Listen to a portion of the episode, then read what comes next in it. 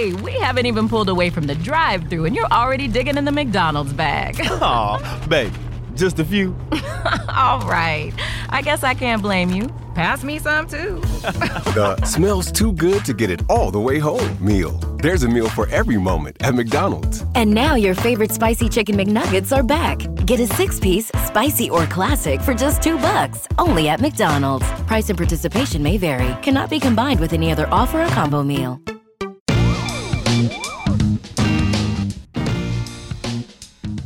Buona settimana a tutti, bentrovati a un nuovo episodio del Triangolo Nerdangolo Podcast. Fermo. Oggi voglio iniziare io. Benvenuti a una nuova puntata del Triangolo Nerdangolo Podcast e come sempre con me c'è Lorenzo. Ciao ragazzuoli.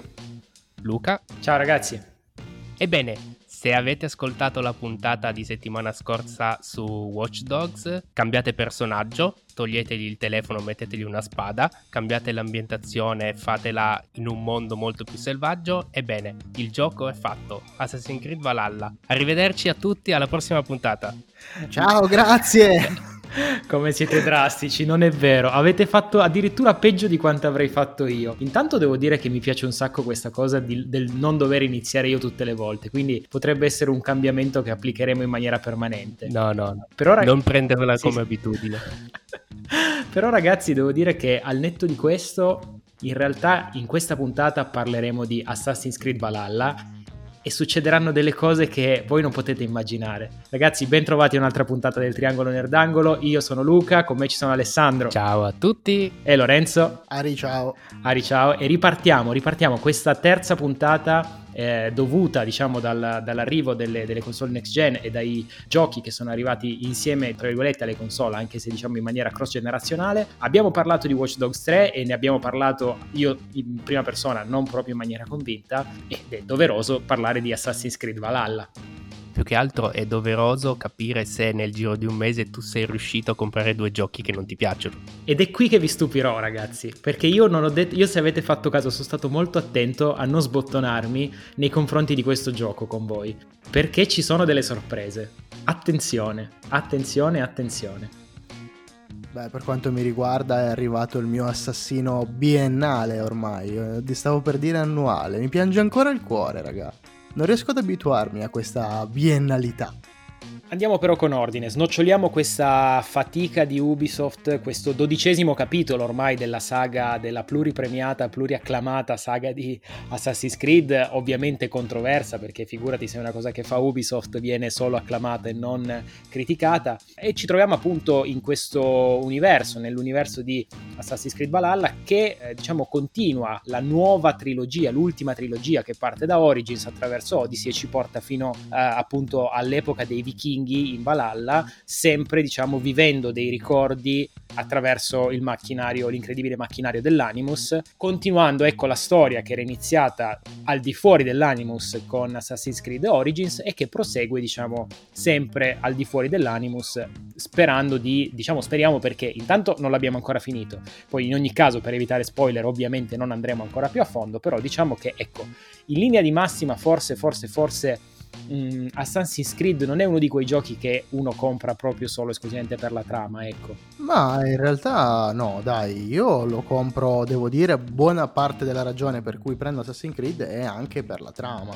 perché in passato abbiamo avuto veramente dei capitoli che avevano trame ottime secondo me, cioè ma ottime mi sembra anche riduttivo. Origins stesso era super interessante a livello di trama e ha regalato dei momenti incredibili. Ne abbiamo parlato anche con Carlo Prisco, se vi ricordate, nella puntata del Guinness World Record. Andatevela a recuperare ragazzi se non l'avete ancora fatto.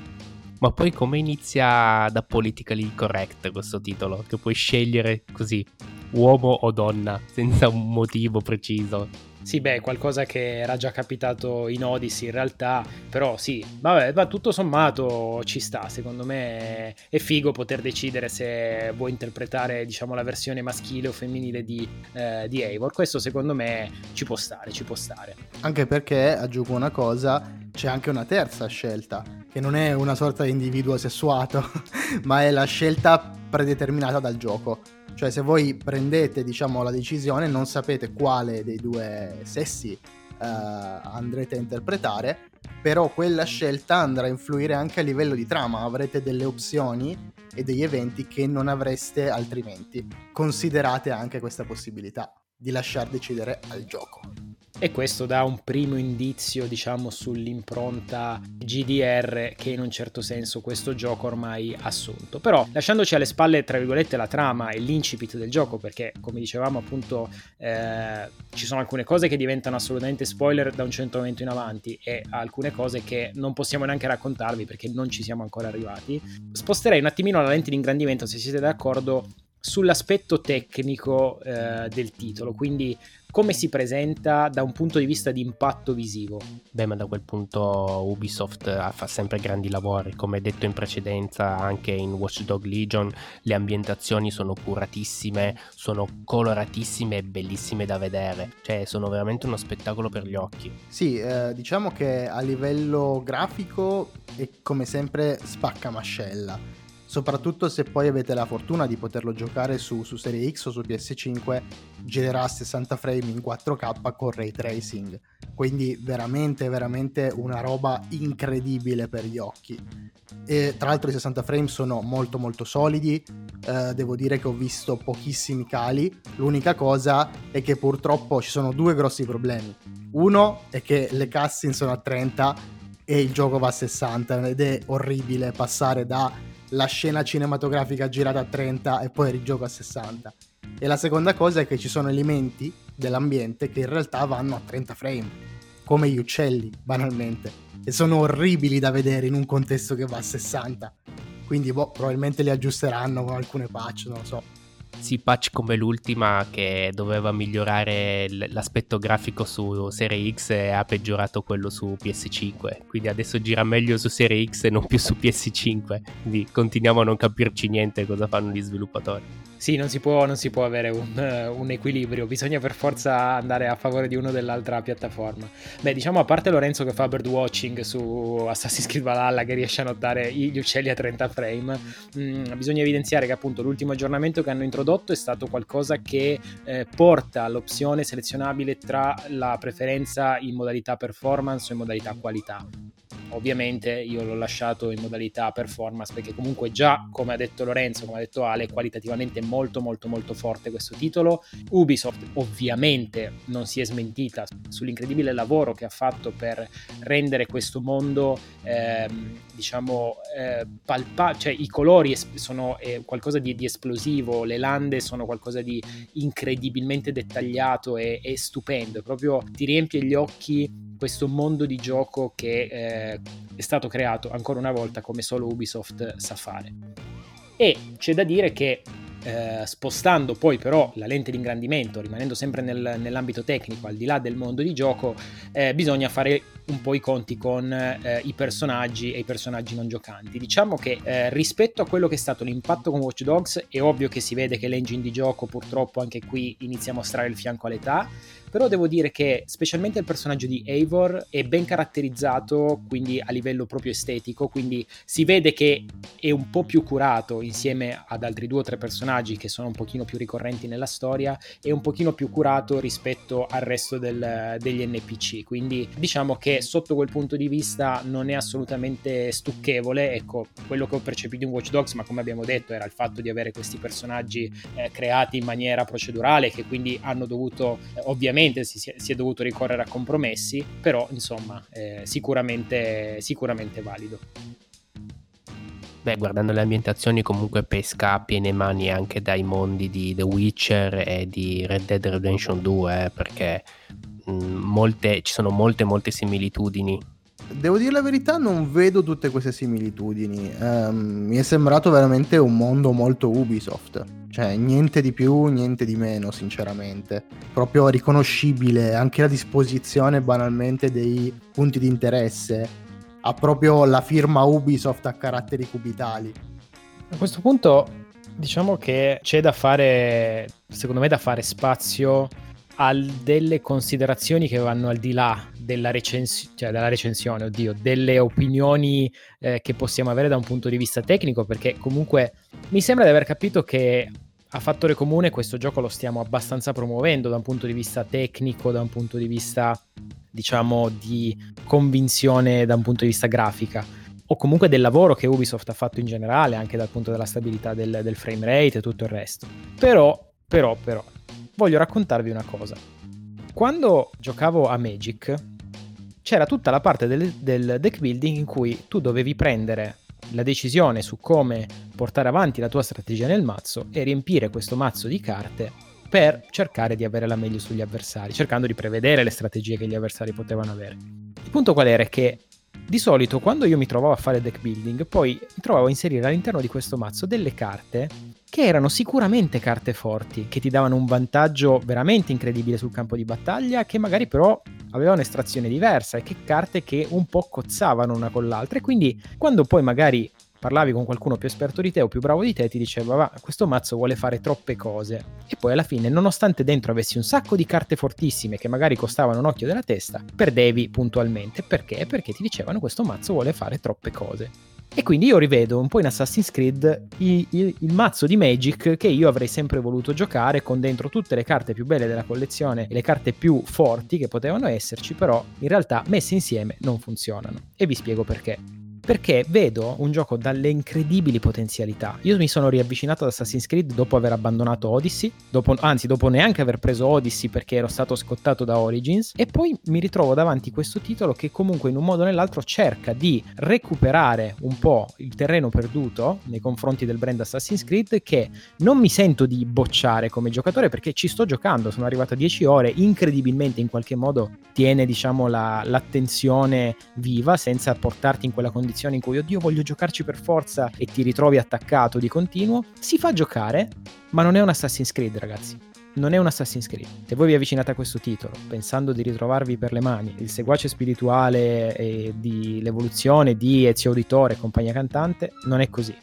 Invece è un Assassin's Creed, e io qui vengo a contraddirti. Secondo me anche Origins è stato un Assassin's Creed vero e proprio. Si è passati poi per Odyssey, che però secondo me con la metafora, col parallelismo nerd carpiato che hai fatto prima, ci sta bene, nel senso che troppe cose tutte insieme. E ora si è arrivati a questo Valhalla, e questo Valhalla è un Assassin's Creed.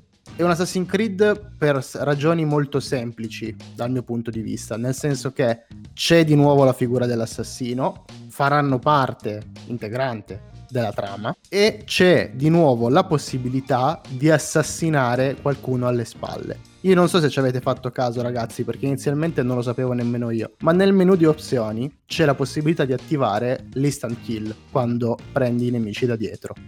Ecco, questa è una scelta. Tu stai cercando di accontentare tutti, e qui torniamo anche un po' al discorso che faceva Luca. E soprattutto non abbiamo neanche parlato del fatto che c'è il selettore di difficoltà. Cioè, ormai stanno cercando di far tutto per tutti, in un certo senso, no?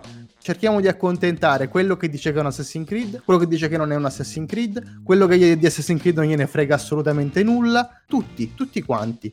È un approccio che può stare sulle balle, però in realtà riesce ad acchiappare molta utenza, secondo me. Non lo so, e forse ti devo contraddire. Do più ragione a Luca, anche perché le fasi di combattimento, io mi ricordo che fino al 4, fino al Black Flag, le azioni di combattimento erano quasi tutte in modalità stealth, cioè tu cercavi veramente di andare a fare il tuo giro sui tetti, sulle travi, per arrivare nel punto perfetto da eseguire la tua azione da assassino. Qui si è un po' persa questa cosa. Uno, dall'albero delle abilità, dove puoi comunque sbloccare un sacco di abilità corpo a corpo, e poi è il gioco stesso che ti porta a seguire quella linea lì, nell'affrontare i nemici a viso duro. Beh, è anche un gioco sui vichinghi, Però è anche un gioco di assassini. Sì, certo, ma infatti io non credo, come dici tu, che la parte, diciamo, stealth sia stata in qualche modo troppo trascurata, anzi. Di fatto io lo sto utilizzando molto lo stealth, e soprattutto nell'albero di abilità che vi troverete poi di fronte quando acquisterete il gioco, che è gigantesco. Io sto skillando tantissimo la parte furtiva e la parte a distanza con l'arco, perché è sgravatissima, semplicemente per quello.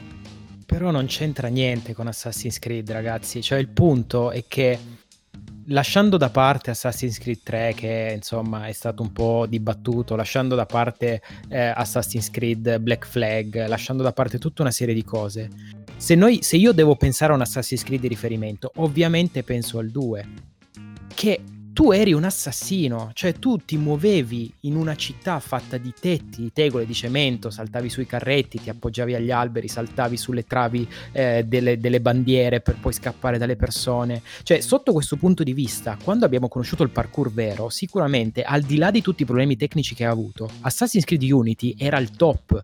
Assassin's Creed Unity era un gioco in cui tu eri tra virgolette, un essere superiore in mezzo alla folla, ok?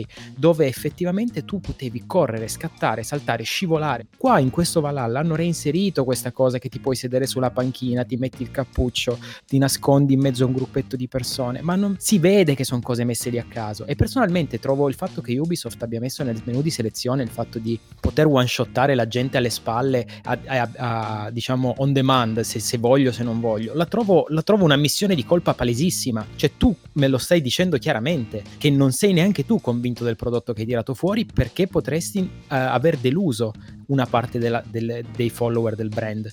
Così come il fatto di avere i livelli, ragazzi, avere i livelli è una roba abominevole in questo gioco, smorza tutto quello che può avere questo gioco. Sei un gestionale, sei un gioco di ruolo, sei un gioco action, che cosa sei? Ma è tutto di più, nel senso, è quella la proposizione di Ubisoft, no? Cioè, cerchiamo di darti un gioco AAA nel senso più comune della parola, quello di un gioco ad ampio range, no? Dove puoi far tutto, puoi addirittura pescare in questo nuovo Valhalla. Hanno aggiunto questa fantastica feature. Animal Crossing mi viene in mente. Esatto, sì. Assassin's Creed Crossing. Diciamo che ci stanno tutte le critiche che state dicendo, però alla fine ci stiamo giocando. E la gente ci sta giocando. Non è un brutto gioco, anzi, è un bellissimo gioco, e esortiamo tutti quanti ad acquistarlo e a giocarlo, perché veramente ne vale la pena. Però ti lascia sempre quella sensazione di nostalgia. Forse è brutto, forse è un problema nostro, non lo so, però ormai tu vedi un Assassin's Creed come un qualcosa che non rispecchia più il brand, è quello il discorso. Poi per il resto hanno aggiunto un sacco di meccaniche anche vecchie, perché se vi ricordate proprio Ezio Auditore doveva mantenere ed espandere la tenuta, vi ricordate? Certo, di Monteriggioni, esatto, me lo ricordo bene. Però appunto era fatto in maniera secondaria, cioè non è una questione di vabbè, ma anche qua se vuoi puoi non espandere l'accampamento, è vero, ma tu lì avevi tutto l'interesse di andare ad aprire i negozi all'interno della città di Venezia, perché in quei negozi potevi andare ad acquistare delle armature nuove. Poi in maniera passiva stavi aumentando, diciamo, il benessere della tua tenuta. Ma lì mi sta bene, ragazzi, stiamo parlando di un gioco action, è come se domani mattina Animal Crossing diventa un picchiaduro. È la stessa identica cosa. Beh, li hanno inseriti in Smash. Esatto. Però mi ripeto, Assassin's Creed Valhalla non è un brutto gioco, e quoto quello che ha detto Ale, quoto quello che hai detto tu, Lore. Non è un brutto gioco, e ci sto giocando, si sta lasciando giocare tranquillamente. E se lo fate trovare sotto l'albero a vostro figlio, a vostro nipote, al vostro fidanzato, alla vostra fidanzata, lo farete sicuramente contento, perché è un titolo con le spalle larghe, indubbiamente. Ma se con il marker nero ci fosse una riga tirata sopra la scritta Assassin's Creed, si fosse chiamato solo Valhalla, andava bene lo stesso, andava meglio, perché tu non hai tu da giocatore appassionato di Assassin's Creed non hai aspettative, perché qua ti stanno dicendo ti pigli e io sono convinto di una cosa, io sono convinto che, essendo questo erede spirituale appunto di Assassin's Creed Odyssey, loro hanno cercato di fare un po' marcia indietro, perché Odyssey è andato proprio in una direzione totalmente diversa rispetto a Origins. Addirittura non c'era neanche la lama celata, cioè voglio dire, ci sono delle cose che stonavano proprio. Qua hanno cercato di fare un po' una retromarcia, di nuovo appunto andando a inserire cose tipo nel menu, vabbè, ma se vuoi puoi fare l'instant kill. No, non la voglio fare l'instant kill per una flag di un menu, io voglio giocare ad Assassin's Creed, quindi io voglio giocare in una città che deve essere il mio parco giochi. Io quante volte su Unity facevi le corse per vedere quanto riuscivi ad andare lontano senza fermarti solo giocando di agilità? E qua non lo puoi fare, perché ci sono solo lande desolate, non lo puoi fare, villaggi con case lontane 1 chilometro uno dall'altro, dove se fai un salto sul tetto bello Assassin's Creed. È un bellissimo gioco solido, bello da vedere, ma non è Assassin's Creed. No, io guarda, mi sento di difendere questa cosa qua, sinceramente, perché io vorrei vedervi giocare oggi un Assassin's Creed come lo volete voi. Secondo me non lo giochereste, raga. Il problema di base qui, secondo me, è che voi, lasciatevelo dire, siete dei Matusa. Può essere. È quello il fatto. È probabile. No, ma mi ci metto dentro anch'io. È la retromania. È la voglia per forza di avere le cose come erano un tempo. Le cose non c'è bisogno di portarle avanti per forza. Si può anche dare un taglio, cioè dalle cose, rifarle nuove. Quello è il discorso. Però voglio difenderlo anch'io un attimino sulla questione della storia, perché comunque diciamo che questo titolo è proprio il precursore di tutto, perché gli assassini non si chiamano neanche assassini e i templari non si chiamano templari. È una forma primordiale di quello che verrà in seguito. Però io dico questo: Assassin's Creed ha avuto una rivoluzione, uno stravolgimento da Origins, e questo dovrebbe essere il terzo e ultimo capitolo di questa trilogia.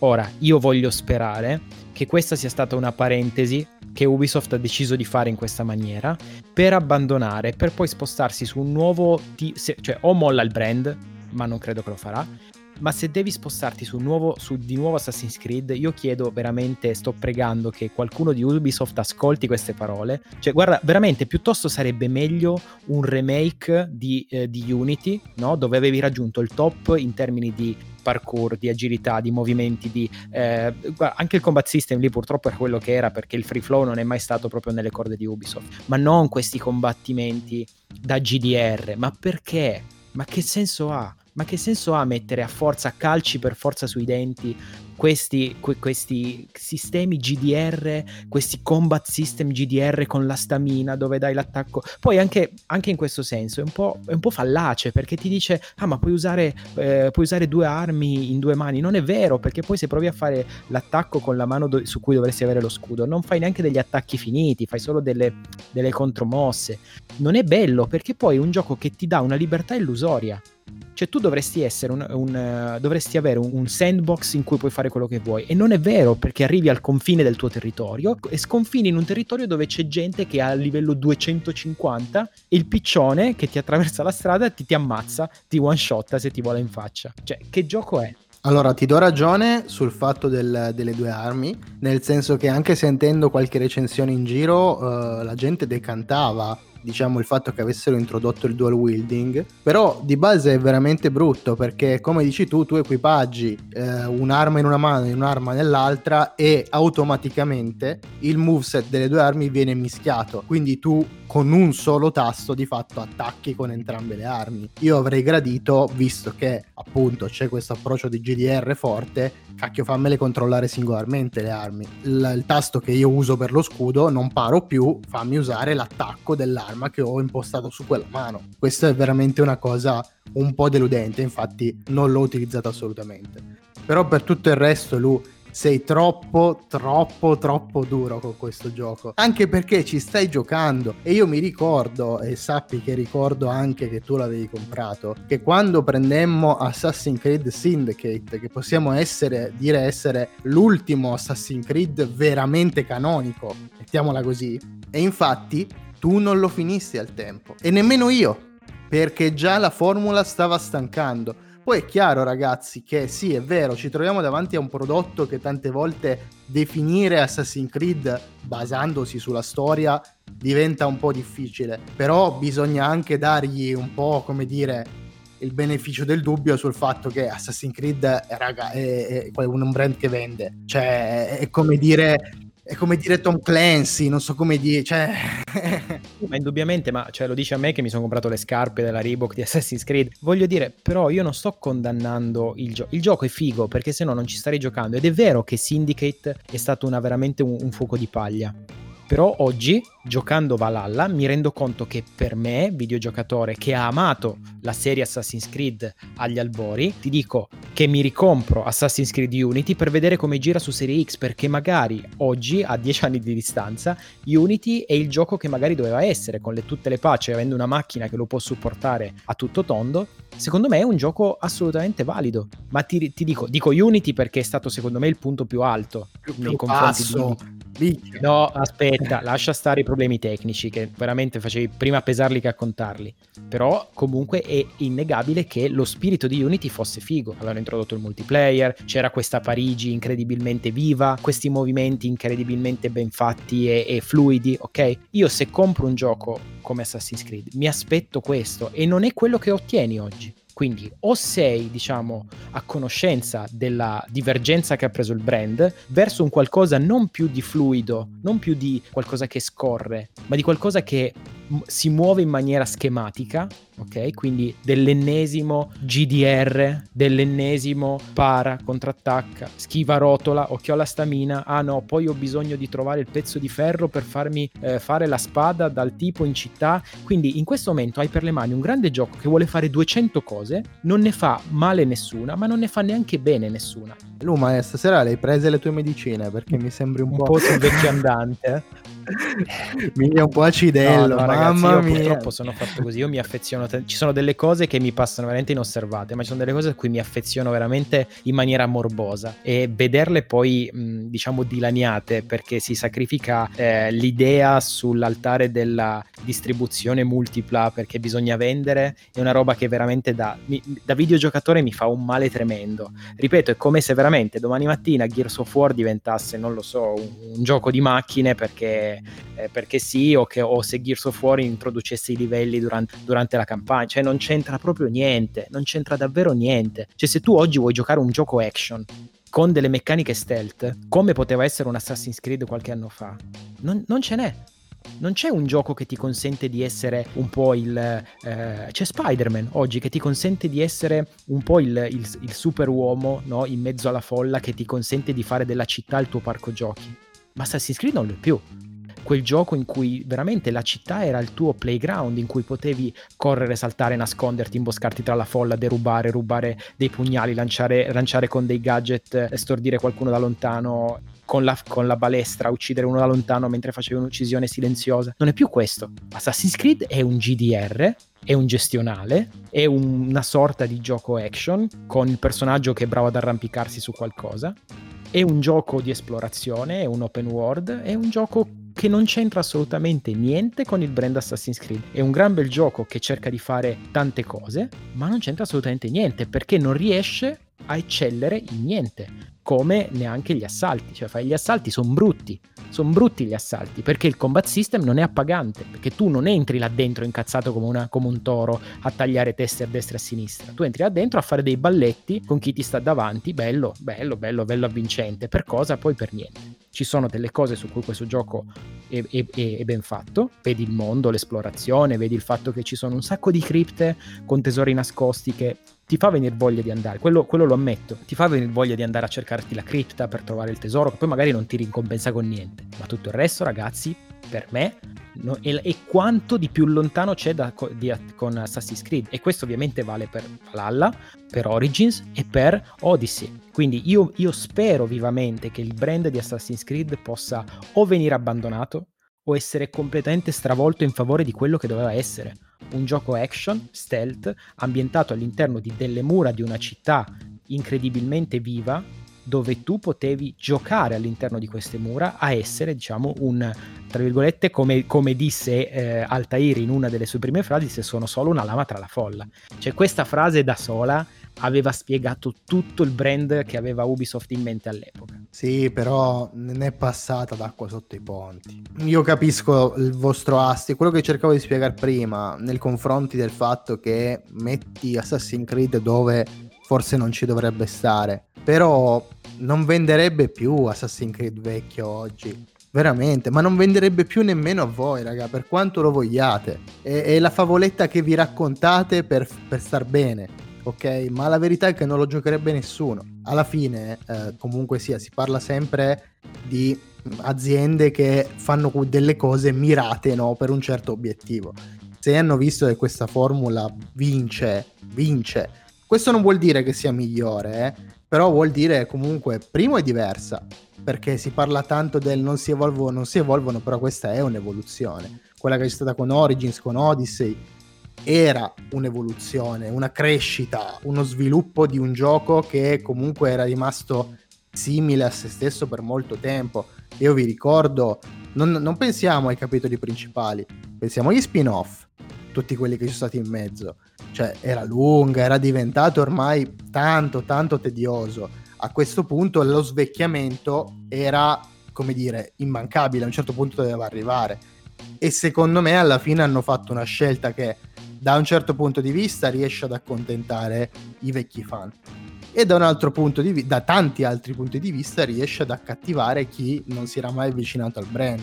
Quindi forse, ecco, per il benessere proprio del brand sono disposto ad accettare che ci sia un sacrificio, e il sacrificio in questo caso è sacrificare un tot di cose. Poi sono d'accordo con te che quando, non lo so, su Syndicate piuttosto che ma già Assassin's Creed 3 si distaccava dal discorso dell'ambientazione cittadina, no? Se ti ricordi tutta la parte di Connor nei boschi, infatti era un altro bel capolavoro Assassin's Creed. Esatto, cioè era, no, però quello era fatto così, non era proprio il massimo, ma poi quella cosa lì è stata poi implementata in tutti gli altri Assassin's Creed. Stavano testando. Sì, esatto, alla fine fanno sempre così loro, se lavorano per upgrade incrementale. In questo gioco, come in Black Flag, inseriamo le battaglie navali, boom, le battaglie navali sono diventate una standard.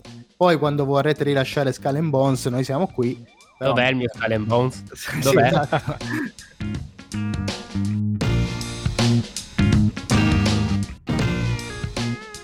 Beh, a questo punto, ragazzi, dopo una puntata un po' sconclusionata, mi rendo conto, però c'è tanta emozione dietro questi brand. Watch Dogs tanto quanto, no? Perché è anche qualcosa che ci accompagna da poco nella nostra storia da videogiocatori. Invece Assassin's Creed, cavolo, siamo quasi alle origini, ecco. Non dire quella parola.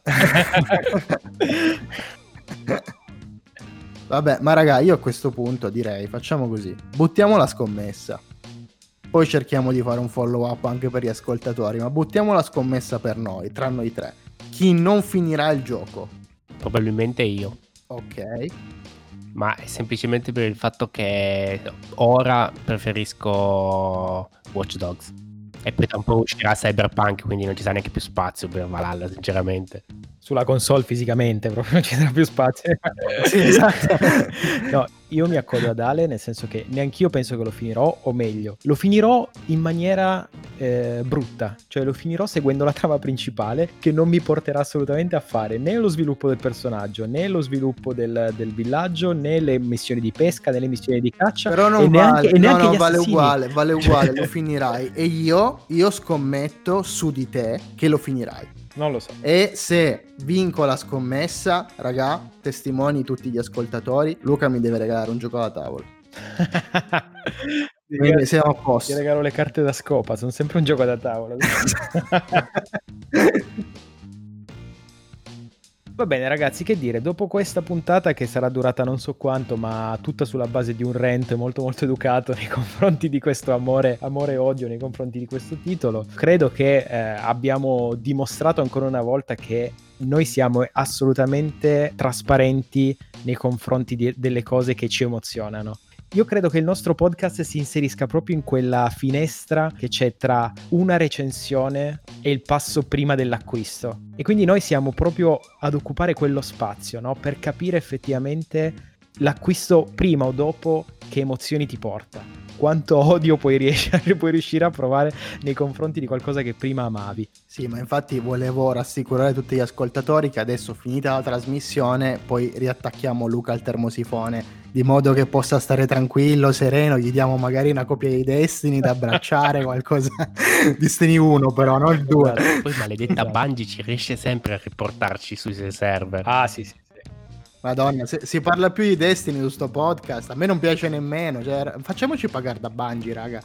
Per me possiamo anche chiudere qua, dopo questa affermazione a me Destiny non piace nemmeno.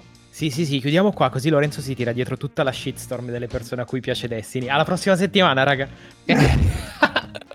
Alla prossima settimana, così ci mettono un'altra stellina sul podcast, una stella, bravi. Sempre per colpa tua. Ciao a tutti, buona settimana. Ciao ragazzi. Alla prossima.